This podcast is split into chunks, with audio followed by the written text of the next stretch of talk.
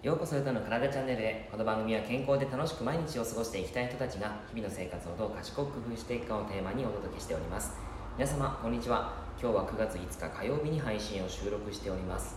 さて今日はですね呼吸についてお話をしていこうかなと思っています。呼吸と腰痛の関係ですね。えっとまあ少し栄養学のお話も入っていくんですがえ腰痛と栄養って何か関係あるの？っていうこともですねちょっといろいろとお話できたらなというふうに思います。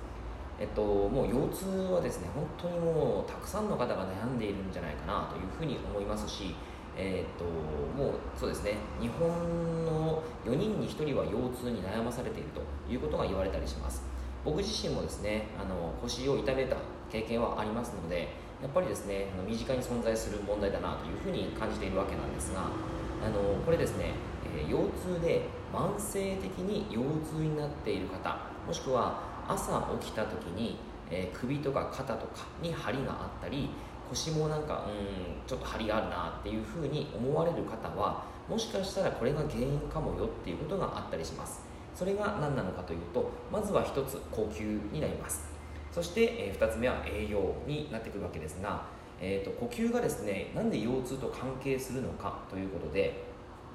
えー、まずですね1つその呼吸は吸う時に横隔膜というですね、えっと、呼吸筋と言われる筋肉があるんですがその筋肉を使って、えー、呼吸をします。そうすればこの肋骨周りですね、えー、胸郭と言われる肋骨周りの部分が正常に動いて、えー、呼吸するんですがこれがですねひとたび、えー、努力性呼吸といってなかなか横隔膜がうまく機能しない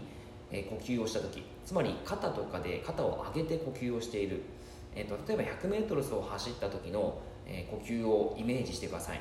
100m 走を走った後ってはあはあぜいぜい言ってるんですごく肩が上がったりする呼吸しますよね。そういう呼吸というのが努力性呼吸というふうに言います。そうなってくるとあの酸素をたくさん取り入れたいんでえー、横隔膜を使うというよりかはもう本当に首とか肩とか全部の筋肉を使って、まあ、腰もこれ使うんですけども使って、えー、胸郭をなんとかすごく引き上げて広げて、えー、酸素をたくさん取り込もうという反応が起こります。こういうことがですね日常的に起こってしまっている可能性があるんですね。えっと 100m 走走った後だったら分かるじゃないですか。でも日常的に普通に椅子に座っていた状態でもそういうことって起こる可能性があるんですよ。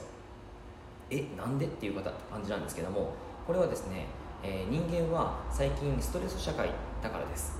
えっ、ー、と人間のエネルギー源として酸素ってすごい大切なんですよね。酸素を取り込むじゃないですか。その酸素が人間の体の中ではエネルギー源になるんですよ。でそれがですね、えー、足りなくなっているとやっぱりたくさん酸素を吸い込もうとしてしまうんですね。つまり、えー、普通に呼吸をするとき、まあ、普通の日常生活を送るときに、えー、緊張しやすいタイプの方々はやはりですね努力性呼吸を自然にしてしまっているということがあります。つまり肩や首あとは腰とかを使って呼吸をしているってことですね。そうなってくると結果的にイメージつくと思うんですが肩や首腰に関してはすんごい常にあの筋肉が反応しちゃってるわけです。筋肉を使っちゃってるわけです。なので、えー、1日に2万回する呼吸というふうに言われてるんですけどもその2万回分の、まあ、筋トレみたいなことをしているわけなんですね。そりゃ肩と首とか腰は張るよねっていう形なんですけどもやっぱりそういう呼吸になってしまっているのがその腰痛の原因ですしなかなか治らない原因だったりもします。だからこそ、まあ、あの整体とかに行って腰をマッサージしたり肩や首をマッサージしてもらうんだけども結果的にまた1週間後ぐらいに痛くなるということが起こっちゃうわけなんですね。一番の根本原因を改善するためには、えー、そのストレスを何とかするしかないんですけどもなかなかちょっと難しかったりもすると思います。なので、えー、まずですねできることというのは呼吸を整えていくことというのは一つポイントです。その呼吸の整え方じゃあなんか難しいことすんのっていう風な感じしますけども、えー、結構簡単です。実はですね呼吸の数を減らす。呼吸数を減らすということがとても重要だったりします。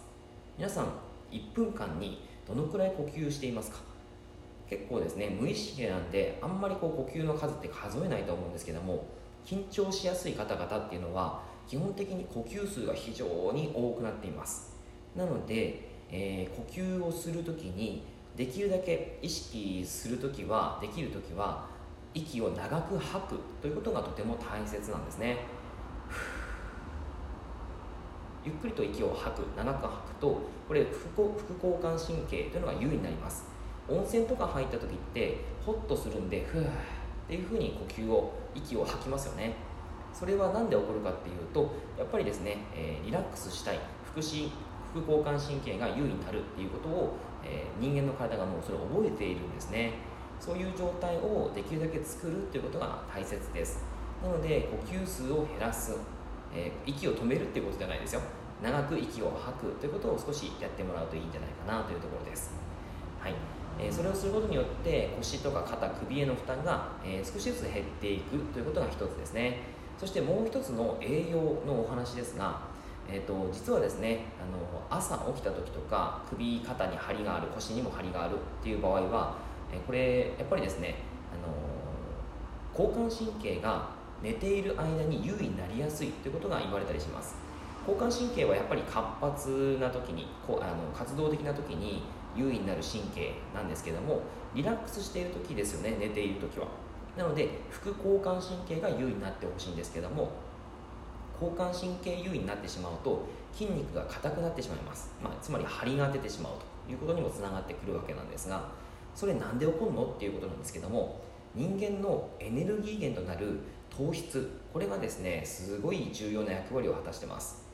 人間はエネルギーが自分の体の中からなくなってくるとえー、危機感を感じてしまうんですね。そりゃそうですよね。自分のエネルギーがどんどんどんどんなくなってしまってあやばいエネルギーがなくなってくるってなると焦るじゃないですか。それが、えー、脳がそれを経験しているわけなんですね。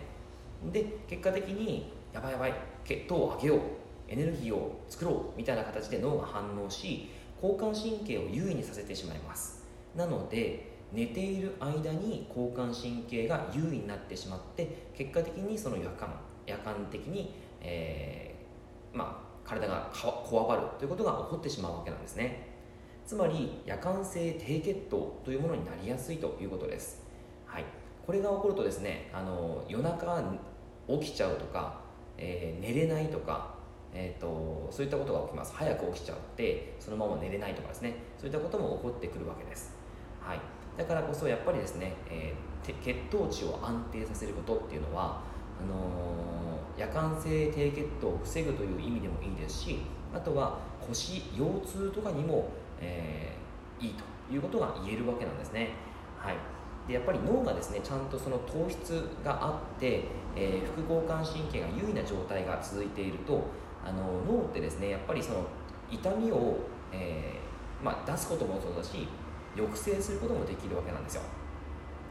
痛みを抑制する。つまり痛みを抑制するということはやっぱりですねその体がいい状態でないとそういうことはできないので、まあ、そういうことをするためにも、え、血糖を安定させることは重要だということなんですね。でちなみに、えー、痛みを抑制するためにもエネルギーが必要になります。そのエネルギーがうまくやっぱりないと、えー、ちゃんとね痛みがあの収まらないんですね。だからこそちゃんと糖質を取る炭水化物を取るってことはとても大切なわけなんです。えっと、結構ダイエットする方だと炭水化物を抜いてしまうということもあったりするんですよね。で結果的にこれもあの体体の不調が起こってしまったりするのであの炭水化物は必ずダイエットの時でも取るということが重要です。はい。ということで今日はですね呼吸についてお話をして,、ま、しています。呼吸と、まあ、あとは栄養ですね。そしてそこがきっかけとなり腰痛になるよ。肩こり首首こりになってくるよっていうことがあの今回お話の中でなったんですけども、はい、いかがでしょうか？皆さんは腰の痛み肩の張り、えー、そんなことがあったりしますか？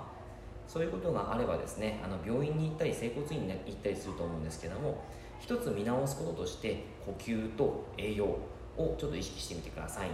えっと夜間性低血糖にならないためにも夜寝る前に蜂蜜を舐めるとかですねあのまあちょっと時間があればバナナを食べるとかそういったことでもいいかと思います。はい。ぜひぜひですね体の方が楽にそして、えー、元気にあの朝活動できるように、え、なっていけるといいですね。はい。ということで、えー、今日は内容は以上です。内容は内容がいいなって思えたらいいねマークやフォローを押していただけると励みになります。今日もラジオを聴いてくださってありがとうございました。では良い一日を。